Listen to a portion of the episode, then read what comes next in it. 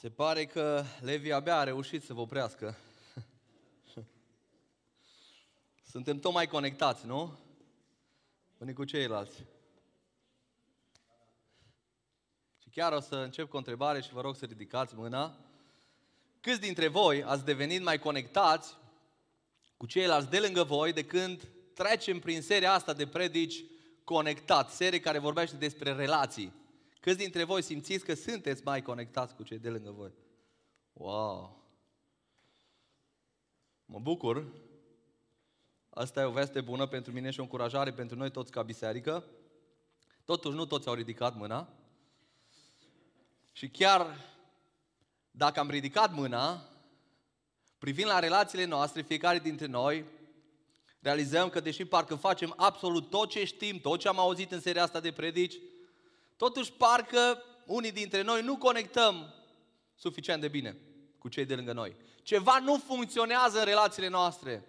Ceva nu îi acolo ceea ce trebuie să fie. Relațiile noastre nu sunt suficient de profunde, de puternice.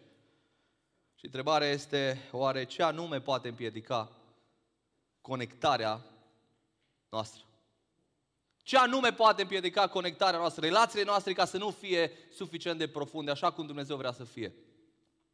Și săptămâna aceasta am fost la un mecanic și am avut probleme cu mașina. Una dintre lucrurile pe care le-am cerut să le facă, nu funcționa un far la mașină. Și l-am rugat să-mi schimbe becul, să vadă care e problema. Mai ales că cine știe, la Renault Laguna e foarte greu să schimbi becul. Chiar mi-au zis de data asta mecanicul, o zis, mă, decât să ți-l schimb eu, îți dau douăzeci de euro, schimbă-ți-l tu, te rog, că nici nu vreau să mă gândesc cum să schimbă becurile. În fine, s-o chinuit omul, o schimba becul, însă nu funcționa. Și se uită la mine, zice, nu știu, am schimbat becul, nou, nouț. Nu funcționează, nu se conectează, nu funcționează farul, ceva nu, nu conectează bine. Am dat din numeri și bineînțeles, am zis, ok, tu ești mecanicul. Bineînțeles, a început să caute și să meargă pe tot ce înseamnă uh, instalația uh, de la far și a început să caute. Ajungea curent la far, dar nu funcționa. Și a desfăcut, a desfăcut și a ajuns la mufa care conectează farul cu becul. Și a desfăcut-o și a zis, uite, m-a chemat, zice. Aici e problema! Zice, aici e problema! Și a luat mufa și mi-a arătat, a luat o uh, perie de sârmă și a curățat. Farul a curățat, mufa, de fapt nu farul, a curățat mufa, a conectat-o și mi-a zis, pornește becurile acum. Și ce credeți? A funcționat! A funcționat! Ascultă-mă bine! La fel ca și în cazul farului meu, e posibil să fie undeva pe circuitul vieții tale o murdărie ce pur și simplu împiedică conectarea ta cu cei de lângă tine. O impuritate, ceva ce împiedică să te conectezi cu ceilalți.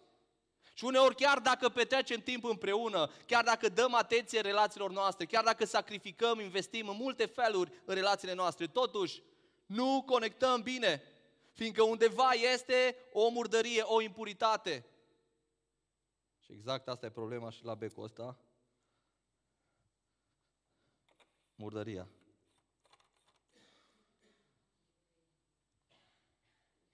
Asta încurcă. În momentul când există o murdărie în viața noastră, încurcă nu doar relația noastră pe verticală cu Dumnezeu, ci și pe orizontală cu aproapele nostru. Ei bine, Biblia spune că păcatul, păcatul deconectează. Păcatul deconectează nu doar pe verticală, ci și pe orizontală. De aceea subiectul de azi e conectat prin integritate. Conectat prin integritate. Biblia ne învață că cu cât vom fi mai integri în trăirea noastră față de cei de lângă noi, în trăirea noastră, cu atât vom fi mai puternici în relațiile noastre. Cu atât vom fi mai conectați cu cei de lângă noi. Dragii mei, scopul lui Dumnezeu prin sfințirea pe care o lucrează în noi, din momentul în care îl primim pe Hristos, impactează nu doar sufletul nostru, nu doar mântuirea noastră, nu doar eternitatea noastră, ci și viața noastră de zi cu zi, mai mult, și relațiile noastre. În momentul când Dumnezeu te sfințește, îți schimbă și relațiile și îți influențează și relațiile. Așadar, cu cât vom fi mai sfinți, cu atât vom fi mai conectați. Cu cât vom fi mai sfinți, cu atât vom fi mai strâns legați. Cu cât vom fi mai sfinți, cu atât relațiile noastre vor fi mai sănătoase, mai puternice. De aceea, reține, te rog, ideea centrală a mesajului de azi, conectat prin identitate, prin integritate. Pentru a fi conectat, fă curățenie în viața ta. Pentru a fi conectat cu cei de lângă tine, cu cei din biserică, cu soțul tău, cu soția ta, cu copiii tăi, pentru a fi puternic conectat, fă curățenie în viața ta. Și întrebarea este, ce trebuie să cureți pentru a avea integritate? Ce anume trebuie să cureți? Și pentru asta vă rog să deschideți Biblia în Efesen, capitolul patru, versetul douăzeci și cinci la douăzeci și șapte, unde o să descoperim ce trebuie să cureți. De unde să începi? Pasajul acesta ne vorbește de cel puțin două lucruri. Bineînțeles, noi nu ne vom limita doar la astea. Însă ne vom opri la cele două pe care le prezintă Pavel în pasajul ăsta. Și haideți să citim Efeseni patru de la douăzeci și cinci. Spune așa. De aceea, lăsați-vă de minciună. Fiecare din voi să spună aproape lui său adevărul, pentru că suntem mădulare unii altora. Mânați-vă și nu păcătuiți. Să n-apună soarele peste mânia voastră și să nu dați prilej diavolului. Și ne oprim aici. După ce Pavel îndeamnă credincioșii în prima parte a capitolului patru la unitate, iar în primele trei capitole vorbește despre identitatea noastră pe care o avem de credincioși în Hristos. Și apoi vine capitolul patru, vorbește despre unitatea trupului, unitatea credincioșilor, despre o conectare sănătoasă unii cu ceilalți. Vine și vorbește despre o dezbrăcare care trebuie să se întâmple în viața noastră, de omul cel vechi și o îmbrăcare cu omul cel nou. Și atunci când vorbește de dezbrăcarea omului cel vechi, vorbește despre anumite lucruri care trebuie eliminate din viața noastră ca și creștini.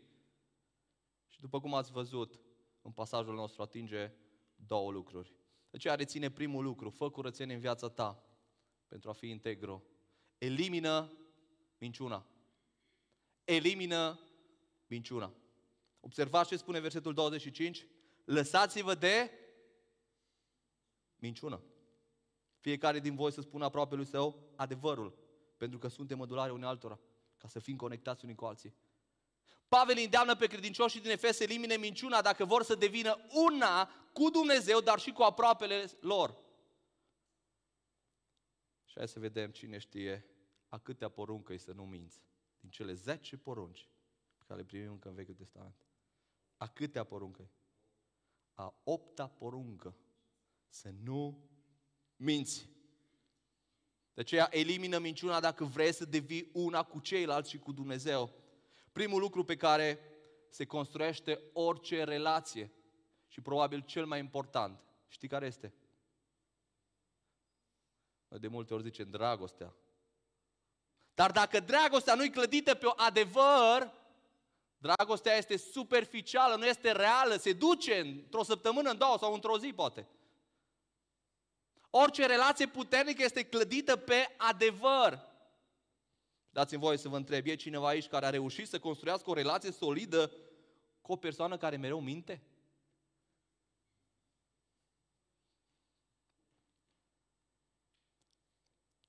Nimeni nu poate fi cu adevărat conectat și într-un mod profund cu un mincinos. Mai mult, nimeni nu poate pretinde că e credincios când trăiește în minciună. Dacă are un stil de viață mereu în minciună, nu poți să pretinzi că ești credincios. De aia spune Pavel, dezbrăcați-vă de omul cel vechi și îmbrăcați-vă cu cel nou. Lăsați, eliminați minciuna din viața voastră. Spuneți adevărul.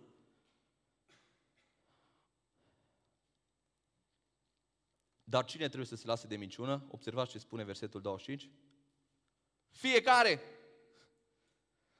A, frate, păi eu nu sunt lider în biserică, nu sunt păstorul. Eu n-am nicio slujire, eu mai pot să mai mint. Eu... Dar cei din față? Ai auzit că o mințit, bă, și mai are și în față și-o mințit. Și tu dacă stai în spate, nu trebuie să minți, sau? Ați auzit expresii de genul ăsta? Mă, dar e și lider și minte. Păi e suficient să fii credincios Că nu ar trebui să existe minciună în viața ta. Fiecare credincios, nu doar liderii, ci fiecare să spună adevărul. Cui? Aproapelui său. Ce înseamnă asta? Adică tuturor. Celor cu care te întâlnești. Tu nu poți fi sincer doar cu cine vrei, în mod selectiv. A, pe cu el e sincer, cu el îi spun altceva, cu el nu sincer. Tu trebuie și eu trebuie să fiu sincer cu toți. Dar Flaviu, vrei să zici că pocăinții, pocăiții mint? Hmm. Da, pocăiții, nepocăiți mint. Sau în momentul când nu veghem ca și pocăiți, ca și copii de Dumnezeu, putem minți. Putem minți. De aceea notează top cinci minciuni pe care le găsim în viața creștinilor de multe ori. Top cinci minciuni și o să vezi că poate le găsești și în viața ta. Prima. Frate, cum ești? Văd că nu ești bine de câteva zile. Te văd închis, te văd retras, te văd. Sunt ok. N-am nimic. Ok. Frate, cum vezi? Văd, văd că ți-ai schimbat comportamentul, ceva s-a întâmplat. Cum ești? Sunt ok. Când în realitate ești praf. Acum tu nu trebuie să dai detalii ce înseamnă că nu ești ok. E suficient să spui, mă, nu-ți bine, roagă-te pentru mine. Nu-s ok, roagă-te pentru mine, am o problemă, nu pot să ți-o împărtășesc. De ce să minți? Îs ok, îs ok, un fel de dăm pace la noi, dar e minciună. Doi. Frate, aș avea nevoie să mă ajuți cu, știu eu, să mă duci cu mașina până... Nu pot să fac asta, frate. Nu pot. N-am timp.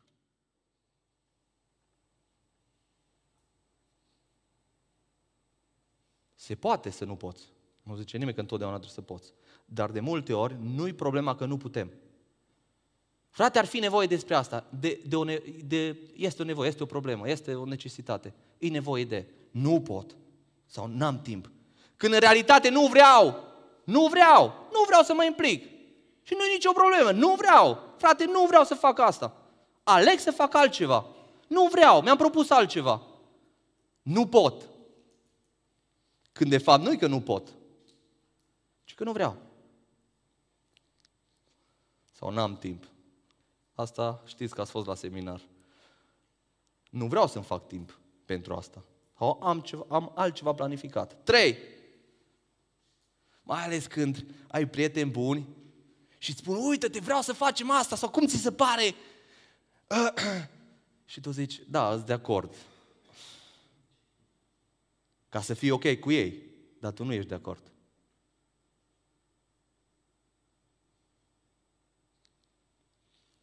Când în realitate poate ești chiar împotrivă. Și minți, sunt de acord. Poate cu șeful tău. Ca nu cumva să spun o bulină neagră, tu spui, de acord? Îți de acord, dar când, când rămâi cu colegii tăi zici, bă, ce șef avem! Cum o putut să ne ceară asta? Dar tu când o fost acolo ai spus, îți de acord. Patru. Promisiunile nerespectate. Promit că voi fi acolo. Promit că te voi ajuta. Promit că mă voi implica. Promit că la ora cutare. Promit că... Promit, promit. Și nu te ții de promisiune. Vrei să promiți că vrei să-ți arăți dragostea față de cineva. Vrei ca omul să se simtă iubit, apreciat. Da, da, promit, promit. Dar fără să te oprești să te gândești. Oare o să fac asta? Îmi propun să fac asta. Nu promite că nu știi că o să faci. Și a cincea, care e în top. Da, așa am făcut. Și noi dăm socoteală la grupele de casă și ne întrebăm, ca să ne încurajăm să facem anumite lucruri, și ne întrebăm, cum stai cu cititul Scripturii? Ai reușit să citești în fiecare zi Scriptura? Săptămâna trecută, săptămânile astea. Tu zici, da, da, am reușit. Dar tu știi că ai reușit numai astăzi, înainte de grup, ca să nu cumva să minți de tot, să minți numai un pic. Da, am reușit. Ai făcut întrebările la, la, la grup? Ți le-ai pregătit? Da, le-am pregătit. Le-am pregătit. Le-am aici, pe telefon. Numai că nu m-am uitat la ele, sunt pregătite. Frate, ai vorbit cu cutare despre problema aia? Da, am vorbit. Frate, ai iertat pe persoana care ți-o greșit? Da, am iertat-o. Doar că toată ziua vorbesc despre el. Și că nu mai vreau să-l văd. Da, am iertat-o. Da, am iertat-o, că Biblia zice să iert. Bineînțeles că am iertat-o. Dragii mei, orice neadevăr e minciună. Orice neadevăr e minciună. Și e simplu asta, nu? Câți dintre voi ați zis vreodată, nu mi-e foame când vă era foame? Mai ales când v-ați dus în vizită. Noi românii credem că e o rușine să zici la om că ți-e foame, dar te și întreabă, te întreabă de zece ori. Și a treia oară zici mi-e foame, pune și după aia mânci și zici nu mai e ceva. Mi-amintesc o dată m-am dus în Maramureș, am trecut prin Maramureș și am oprit acolo, eram cu cineva, cu o mașină și am oprit la o familie de credincioși și cei care sunteți din zonă, din Maramureș sau ați fost pe acolo, știți că maramureșenii sunt foarte primitori de oaspeți și ăștia nu te lasă să mergi fără să mănânci. Și bineînțeles, n-am intrat bine, că au zis așezați, vă vi foame, ce vă punem de mâncare? Dar noi în cor, așa, când ne veneam, eram învățați de acasă, mai ales că eram din familie de mulți copii. Nu, nu ni foame. Așa am fost învățați, că e o rușine să zici că ți-e foame la om. Nu, nu-i foame. Mă, dar pune-ai mă să mâncați, mă, că sunteți de pe drum. Nu, nu mi-i foame. Și maramureșeanii, fiindcă-s foarte creativ, când vrei să fii ospitaler, ești creativ. Și au zis, nu-i problemă, vă pun, punem în straiță. Și au pregătit o plasă cu noi, când am ieșit, noi eram foarte bucuroși, că ne era foame. Când am urcat în mașină, am pornit la drum și ce credeți? N-am plecat un minut și zic, bă, hai repede să mâncăm, că nu mai putem de foame. Pum, am scos și am început să mâncăm. Doar că nu ne-am dus mult, că cineva ne clansonea. Și noi cu mâncarea în mână, cu gurile pline și numai ne-am dat, era gazda, gazda, de depășa, mergea undeva. Și noi toți mâncam pe mașină. Și atunci a venit o mustrare de conștiință, mă, noi am zis că nu-i foame. Și în momentul ăla am luat o decizie și am spus, de astăzi cine mă întreabă dacă mi-e foame, îi spun mi-e foame. Și uneori Alina mă ceartă. De ce zic așa dintr-una că mi-e foame? Păi dacă mi-e foame, dacă mă întreabă. Dacă te întreabă, mă, ți-i foame? Da, mi-e foame. Spune adevărul.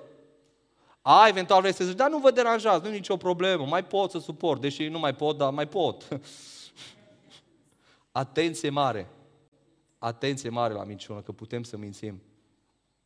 Și să nici nu realizăm că mințim. Însă putem să mințim și să trăim în minciună și să realizăm în mod voluntar, să ne propunem să mințim. Proverbe doisprezece cu douăzeci și doi spune, buzele mincinoase sunt urâte de urâte Domnului, sunt urâte. Și minciuna stă în, prim, în primele lucruri pe care Dumnezeu le urăște. Dar cei ce lucrează cu adevărul îi sunt plăcuți. Buzele mincinoase sunt urâte Domnului. Dumnezeu urăște minciuna, urăște buzele noastre atunci când rostesc minciuni. Însă, suntem plăcuți atunci când lucrăm cu adevărul și spunem adevărul.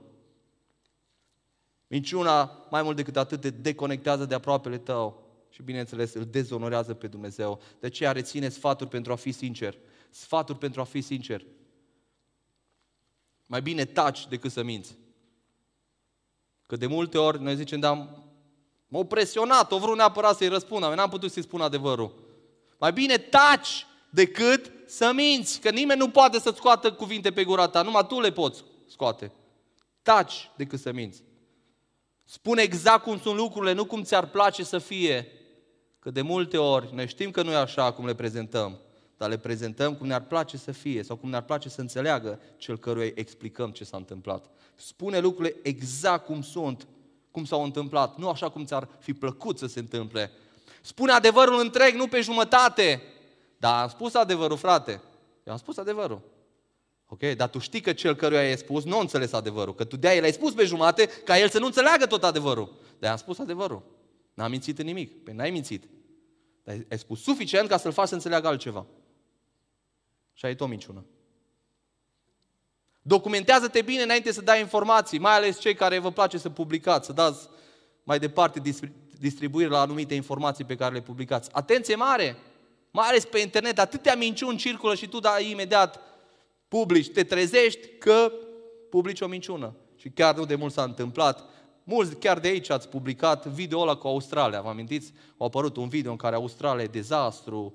Dacă și în Australia e rău, cu vaccinul, cu astea, păi gata lumea. Și l-am sunat pe frate meu, care stă în Australia și zic, mă, uite-te, te rog să-mi spui un pic detaliile, cum e în Australia, că video ăsta m-a speriat. Am început să mă rog pentru tine, nu i-am spus așa. Uite că vine să mint, vezi? Să exagerez. Da, l-am sunat și spun, spune-mi ce se întâmplă pe acolo. Și zice, mă, în video ăsta e cineva care vrea să pozeze sau să arate partea rea a Australiei și nu e o realitate, fiindcă tot ceea ce e în video, ei o strâns pe parcursul de când a început pandemia. Și a fost la un moment dat o revoltă a oamenilor când ei au atacat poliția. Și bineînțeles, cine au pus imagine, au pus imagine când poliția lovește în om. Nu au pus imaginea când oamenii dau cu sticlă în poliție. Înțelegeți? Dar atenție mare ce publicăm, ce dăm mai departe, fiindcă putem să mințim dacă nu căutăm să ne informăm bine ceea ce transmitem mai departe. Și cinci, recunoaște sentimentul sau falimentul tău așa cum este. Nu-ți fie rușine. Ăsta ești tu. Acolo ești tu. Fii sincer. Recunoaște-ți sentimentul sau falimentul tău, poate problema ta, păcatul tău. Așa cum este. Fiindcă, ascultă-mă bine, fără sinceritate relațiile noastre sunt superficiale. Fără sinceritate relațiile noastre sunt așa de suprafață, superficiale. Vorbim așa, să vorbim. Dar Flaviu, chiar asta e teama mea.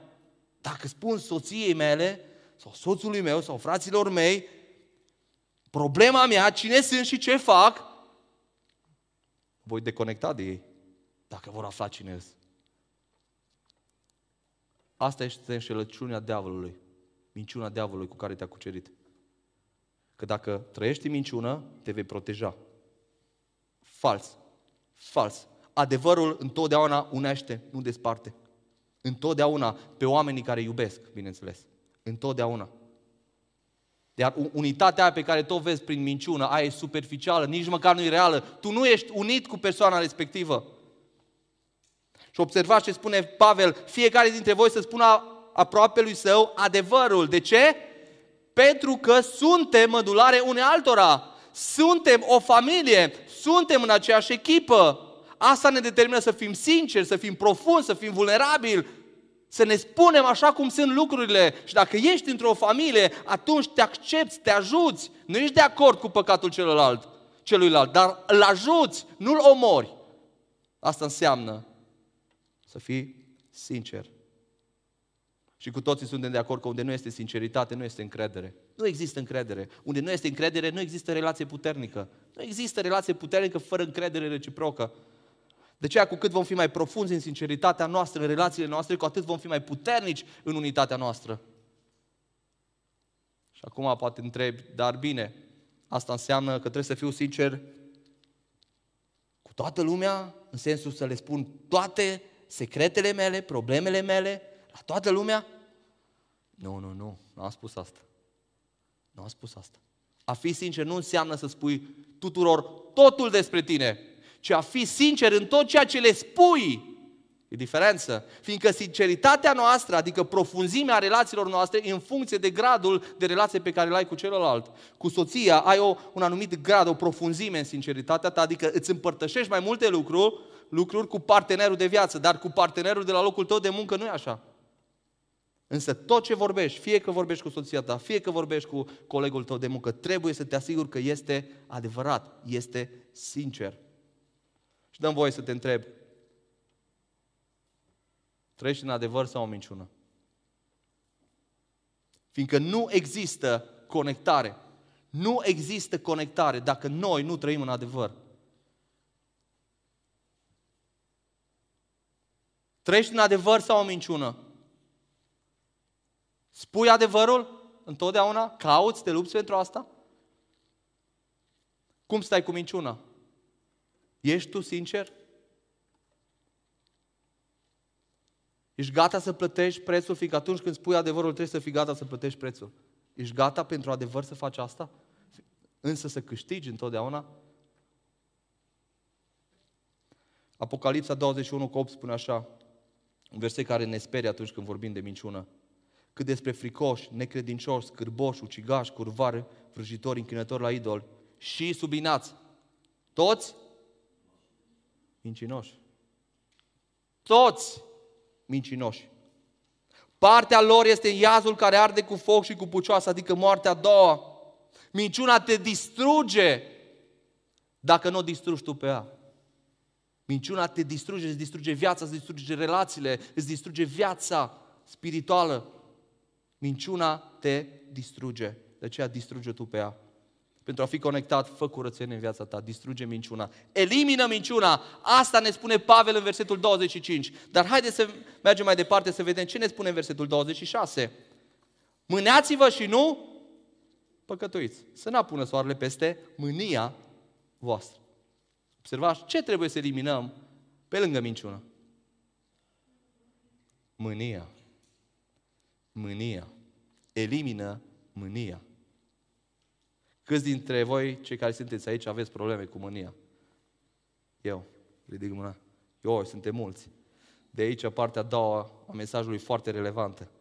Dacă prima nu a fost asta, o să fie foarte relevantă. La mulți de aici ne sare foarte repede muștarul, cum zicem noi. Când lucrurile nu sunt ok, imediat ne sare muștarul. Imediat ne sare țandura. Și în prima fază vreau să nu te sperii pentru asta, că pe de o parte mânia e naturală. Toți oamenii se, mul- se mânie.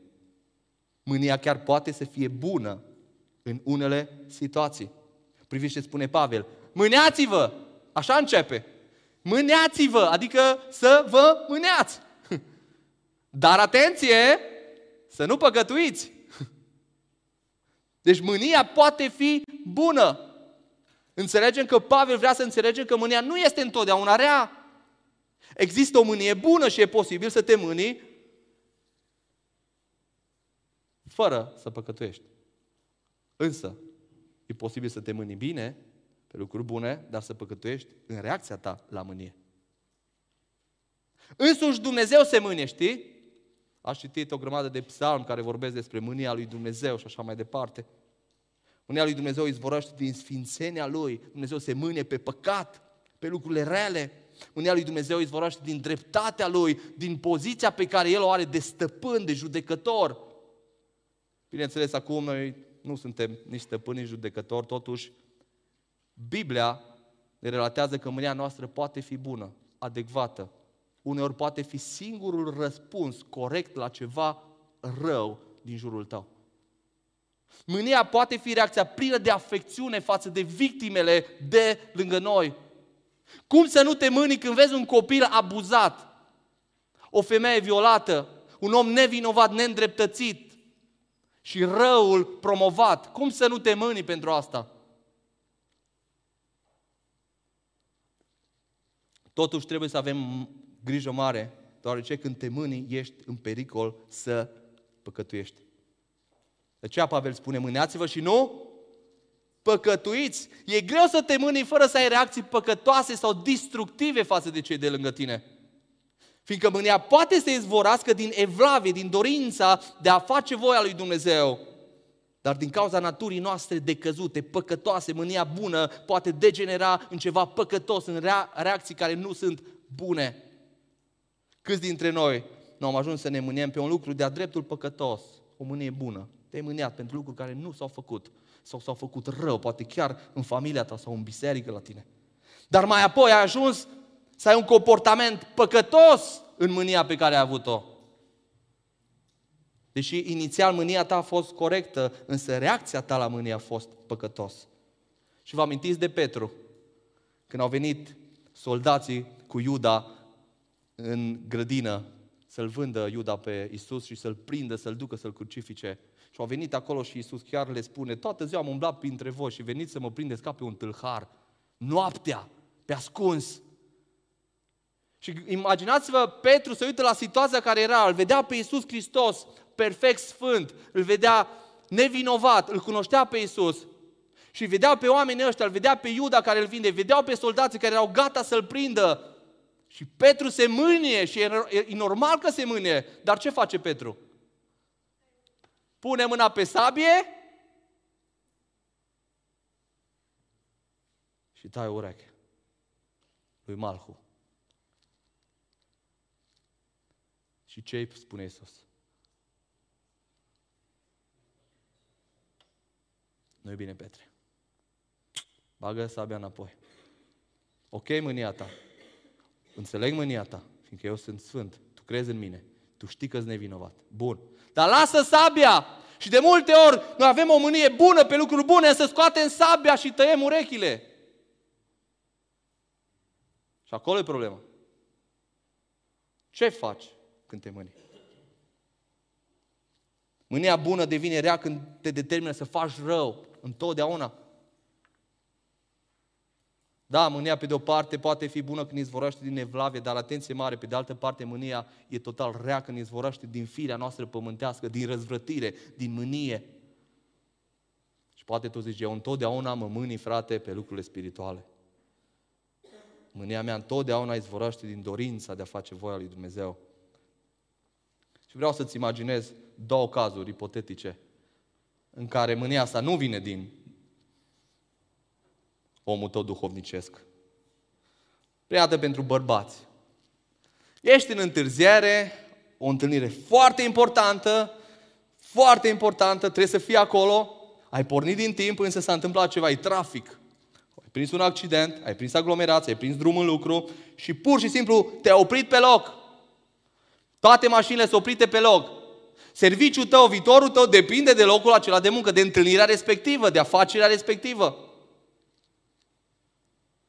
Îi atasco. Buteaș, cum se zice în limba română. Toți sunt opriți. Tu știi că în cinci minute trebuie să fii acolo și nu ai cum, fiindcă ești oprit pe loc. Cum reacționezi?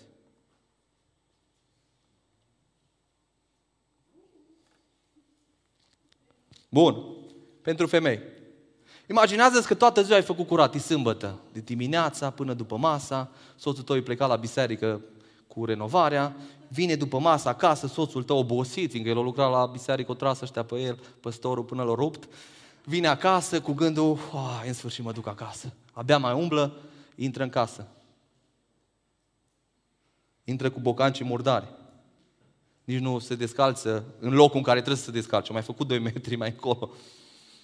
Ba mai mult, nu-și pune hainele la loc. Ba mai mult, după ce face duș și ia haine, distruge toată munca ta, le-a aranjat perfect la dungă și când și-o luat, parcă tot o distrus. Tot teancul ăla de haine pe care l-ai împăturat frumos. Ce se întâmplă în tine în momentele alea?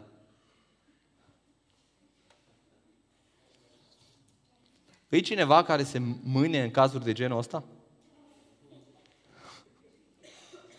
Ce fel de mânie e asta? Izvorâtă din evlavie sau din fire? Mânia bună, evlavioasă, caută întotdeauna, ascultă-mă, mânia evlavioasă caută întotdeauna sfințirea și slava lui Dumnezeu. Mânia firească caută întotdeauna binele personal, binele meu. Mă mâni fiindcă nu mi se îndeplinesc dorințele, mă mâni fiindcă nu este recunoscută munca. Și trebuie să ne punem câteva întrebări de valoare. Care este starea mea în situațiile dificile? Fiindcă în fiecare zi sunt situații dificile. De ani de zile aștepți ca soțul tău să se schimbe. Să împăture hainele așa cum tu le împături. Care este starea mea în situațiile dificile? Mă enervez? Mă agit? Îmi sare țandura? Sau cum reacționez? Ok, mă mâni. Cum reacționez în afară? Care sunt gândurile mele în primul rând? Vinovățesc pe toată lumea? Poate chiar pe Dumnezeu pentru ceea ce mi se întâmplă? Care sunt sentimentele mele? Sunt furios, tensionat, sunt iritat, nu mai vreau să văd pe nimeni, pe nimic. Care sunt cuvintele mele? Înjur, insult, strig, ridic tonul, ameninț.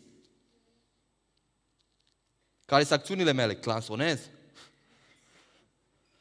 Dau cu pumnul în volan, dau din mâini, fac semne la toată lumea. Abandonez, zic, nu mai fac nimic, nu mă mai interesează. Cum reacționezi la mânie? Atenție mare. Cum reacționezi la mânie? Și poate zici, bine, Flaviu, dar dacă eu mă descarc la mânie, după aia e ok. Dacă nu mă descarc, e mai rău. Minciună. Minciuna diavolului în mintea ta. De fapt, mânia întotdeauna te încarcă. Te încarcă, nu te descarcă, te face mai rău, nu te face mai bun.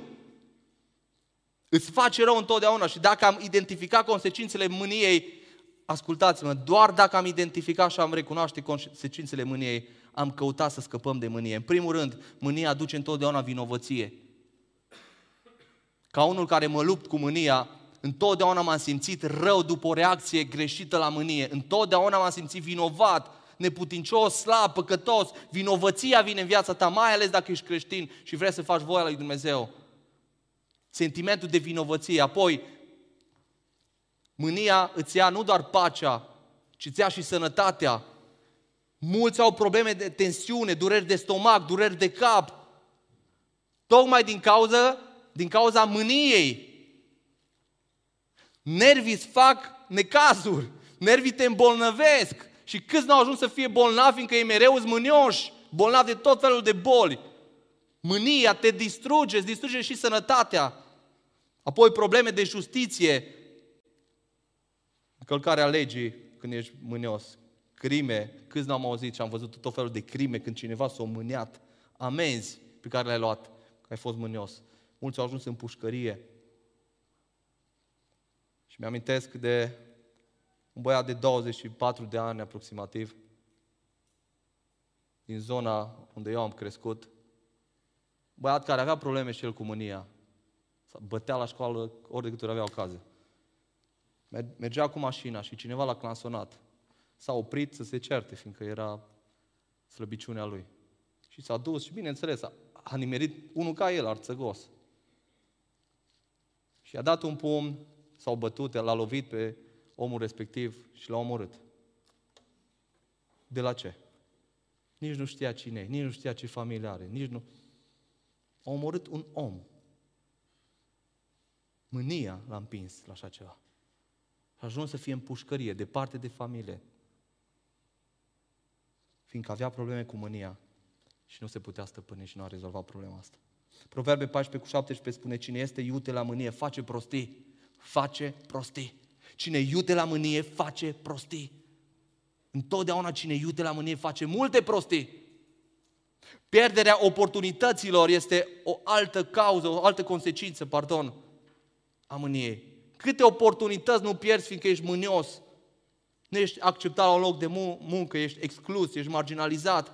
Fiindcă nimeni nu vrea să lucreze cu cineva mânios. Nimeni. Nu te simți bine, nu ești în largul tău. Ți-e frică să-i spui ceva, că el se mânie. Nimeni nu vrea să lucreze cu un om mânios. Pierderea oportunităților și una dintre cele mai rele, a cincea, amărăciunea. Amărăciunea.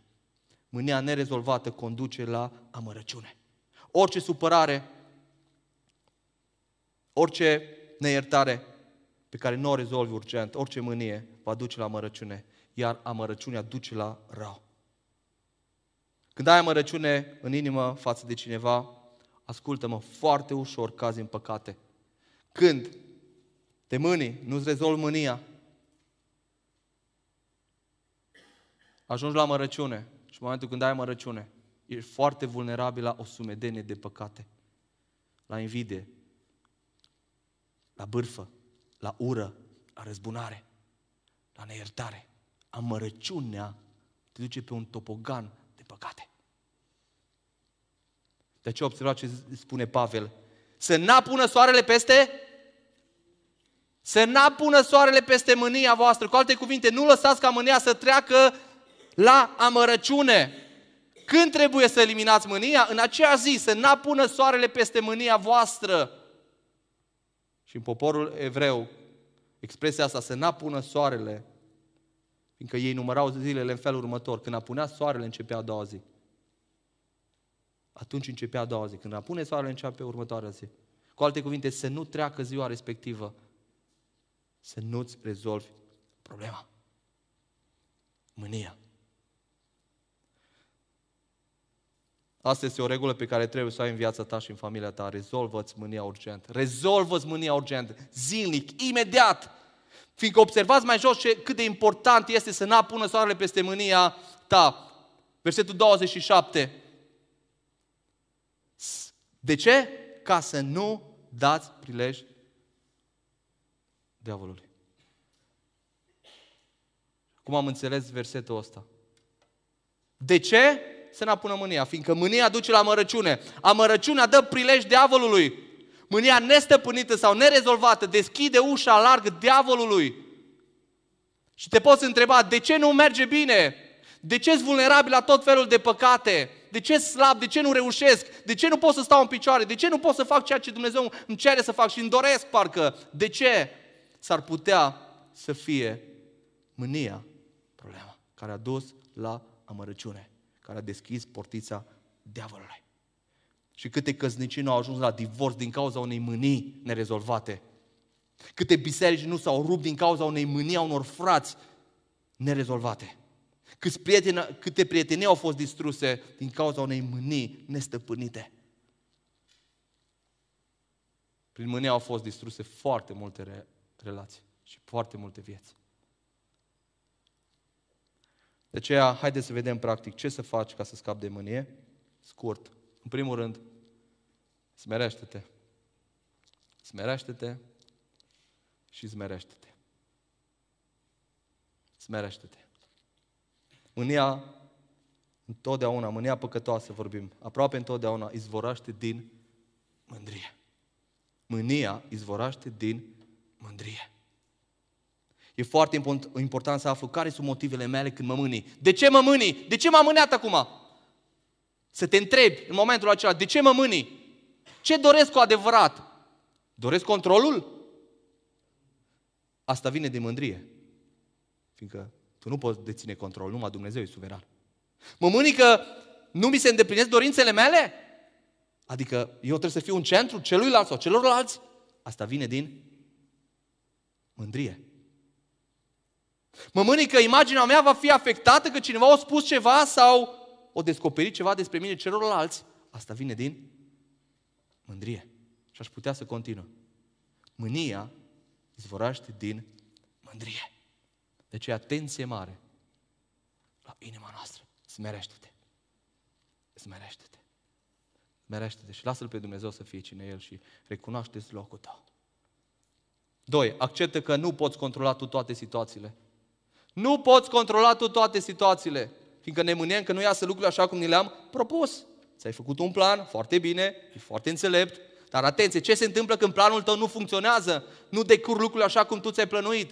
Nu te mânea. Acceptă că nu poți controla tu toate situațiile. Tu nu poți să pui în calendar când o să te îmbolnăvești, când copilul nu te va asculta. Și așa mai departe. Nu poți să pui în calendar. Vin. Sunt lucruri care vin în viața noastră. Trei, oferă îngăduință și iertare. Învață să fii îngăduitor și să oferi iertare. Iartă. Iartă. Nu te mai mânea. Iartă, fiindcă și ție ți se ierta mult. Fiindcă ne mânem de multe ori că cineva ne-a greșit tare. Iartă soluția. Lasă, arată îngăduință și iertare. Dezvoltă-ți răbdarea. Pentru asta ai nevoie de răbdare. Dezvoltă-ți răbdarea. Răbdare cu problemele tale, probleme grele pe care le ai. Răbdare cu persoanele de lângă tine. Persoane dificile, probabil. Persoane slabe, poate persoane foarte sensibile. Sau poate persoane foarte încăpățânate și te enervezi că sunt acolo lângă tine, ai vrea să le schimbi. Ai răbdare.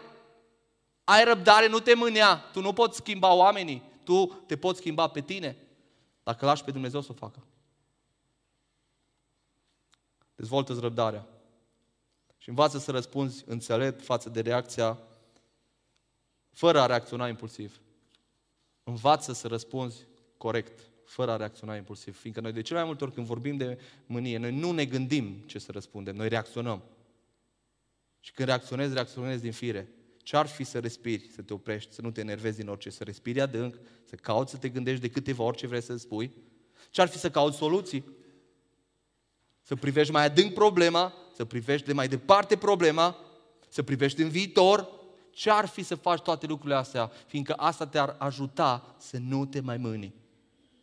Iacov unu nouăsprezece spune, spune în felul următor. Știți bine lucrul acesta, prea iubiții mei frați. Orice om să fie grabnic la ascultare, încet la vorbire, zăbavnic la mânie. Adică fiți leneși la mânie. Și încurajarea mea pentru biserică astăzi, fiți leneși la mânie. Fiți leneși la mânie, nu te mai grăbi să te mâni. De ce? Versetul douăzeci, că mânia omului nu lucrează neprihănirea lui Dumnezeu, nu lucrează integritatea despre care noi vorbim astăzi. Mânia alungă integritatea, distruge integritatea. Mânia este obstacolul integrității, sfințirii și chiar al relațiilor noastre puternice. De aceea lepădați orice necurăție, spune versetul douăzeci și unu, și orice revărsare de răutate. Și mă rog ca Dumnezeu să ne ajute să facem asta. Dragii mei, atunci când noi suntem integri, vom onora pe Dumnezeu și vom atrage oamenii spre noi.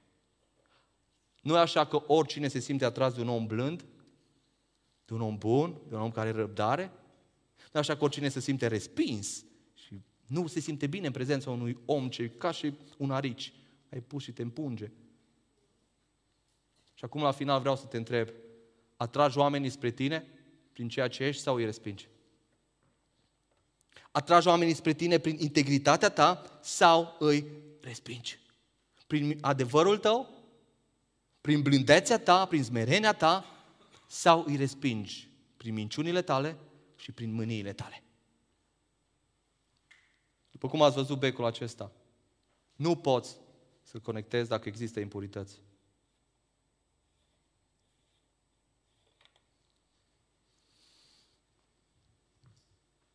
Nu ai cum să-l conectezi dacă există anumite murdărie care împiedică conectarea. Și întrebarea mea pentru tine e: cum e viața ta? De multe ori noi credem că integritatea noastră are de a face doar pe verticală cu Dumnezeu, însă întotdeauna are de a face și cu aproapele nostru. Cu cât devenim mai integri, cu atât vom fi mai conectați cu cei de lângă noi.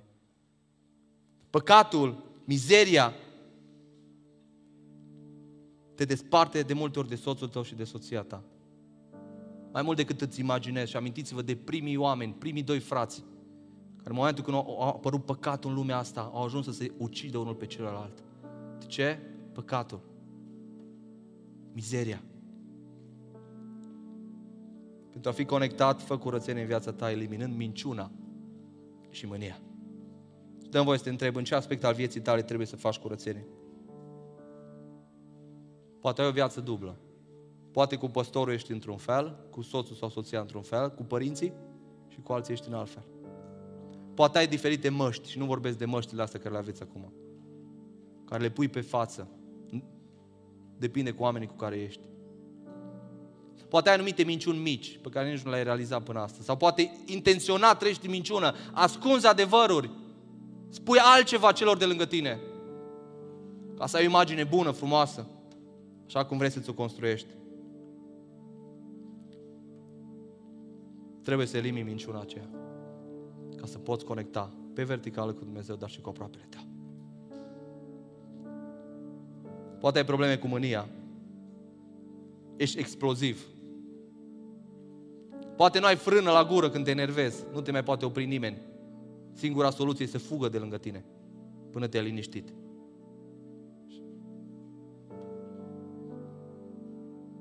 Poate nu ai respect deloc. Nu mai ai limite când te mâni.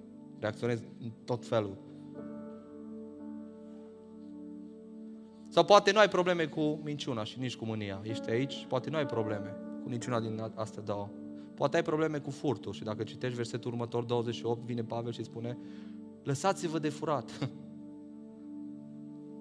Cine a furat să nu mai fure, ci mai degrabă să lucreze cu mâinile lui pentru ceva bun, să dea celui lipsit, zice Pavel. Poate ai probleme cu furtul, nu poți să te abții. Când vezi ceva, se lipește. Și de câte ori n-am văzut păstori care au furat biserica, patroni care au avut angajați din biserică și au furat frații, sau angajați care au fost angajați la, chiar la frați din biserică și au furat să-și facă dreptate, să mai facă mai mulți bani, că ei n-au suficienți bani. Nu știu, poate ai probleme cu integritatea sexuală, ești căsătorit. Sau poate ești necăsătorit. Și ai probleme cu integritatea ta sexuală. Și te întreb, de ce nu conectezi bine cu soția mea? De ce nu funcționează? De ce ne certăm mereu? De ce? De ce? De ce? Poate există o murdărie acolo,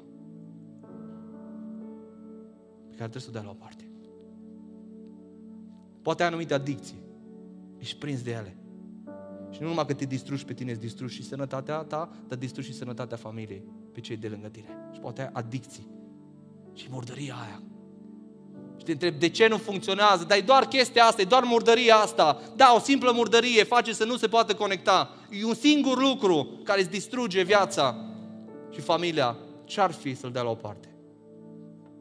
Sau poate lenea, poate confortul, poate indiferența, invidia, nu știu. Nu știu, Duhul Sfânt îți vorbește. Fiindcă El te cunoaște și tu te cunoști. Care e murdăria din viața ta? Care împiedică relația ta cu Dumnezeu pe verticală și pe orizontală cu aproapele ta? Și poate ești aici, eu n-am vrut să te fac să te simți păcătos doar, de dragul de a te face să te simți vinovat. Și poate zici, bine, am înțeles că-s păcătos, păcatul îmi distruge viața, relațiile, ce să fac? Cum să scap? Și am o veste rea, tu nu poți să scapi.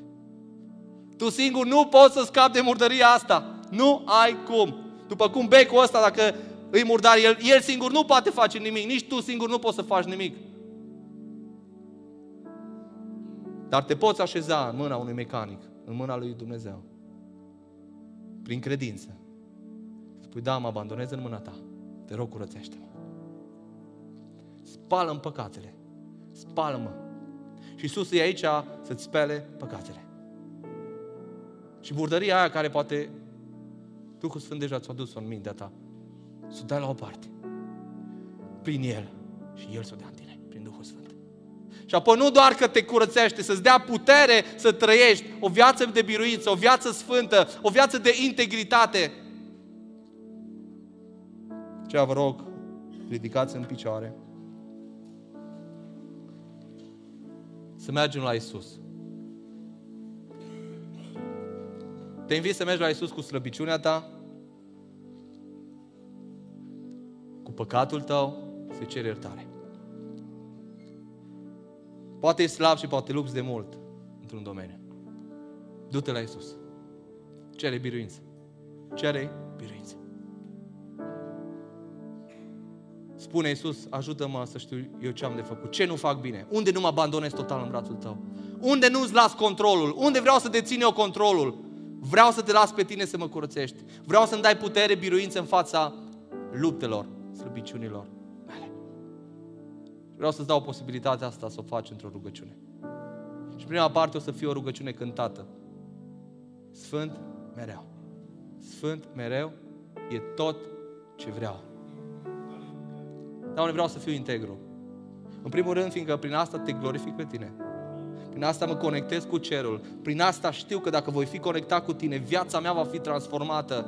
Va fi tot mai curățită de tine, de puterea Duhului Sfânt, de cuvântul tău, prin frați, prin tot ceea ce tu ai hotărât, prin cuvânt. De aceea vreau să mă așez în mâna ta. Și vreau să-ți dau posibilitatea asta, dacă îți dorești cu adevărat să fii integru, astăzi. Pentru a putea fi conectat cu Dumnezeu Tatăl care este Sfânt, dar și cu aproapele tău. Haideți împreună să facem rugăciunea asta, cântarea asta, să cântăm cântecul ăsta. Sfânt mereu. Și vreau să te gândești. Unde vrea Dumnezeu să te sfințești? Unde? Și vino înaintea Lui. Vino cu zona aia, vino cu domeniul ăla, vino cu păcatul ăla înaintea Lui. Și spune-i Lui. El este aici. Te aude lângă tine. Lasă păcatul tău, apă la crucii Lui și sângele Lui care curge, te poate curăți. Sângele Sfânt. Și astăzi are putere. Sfânt mereu e tot ce vreau. Hai să-i spunem asta Lui.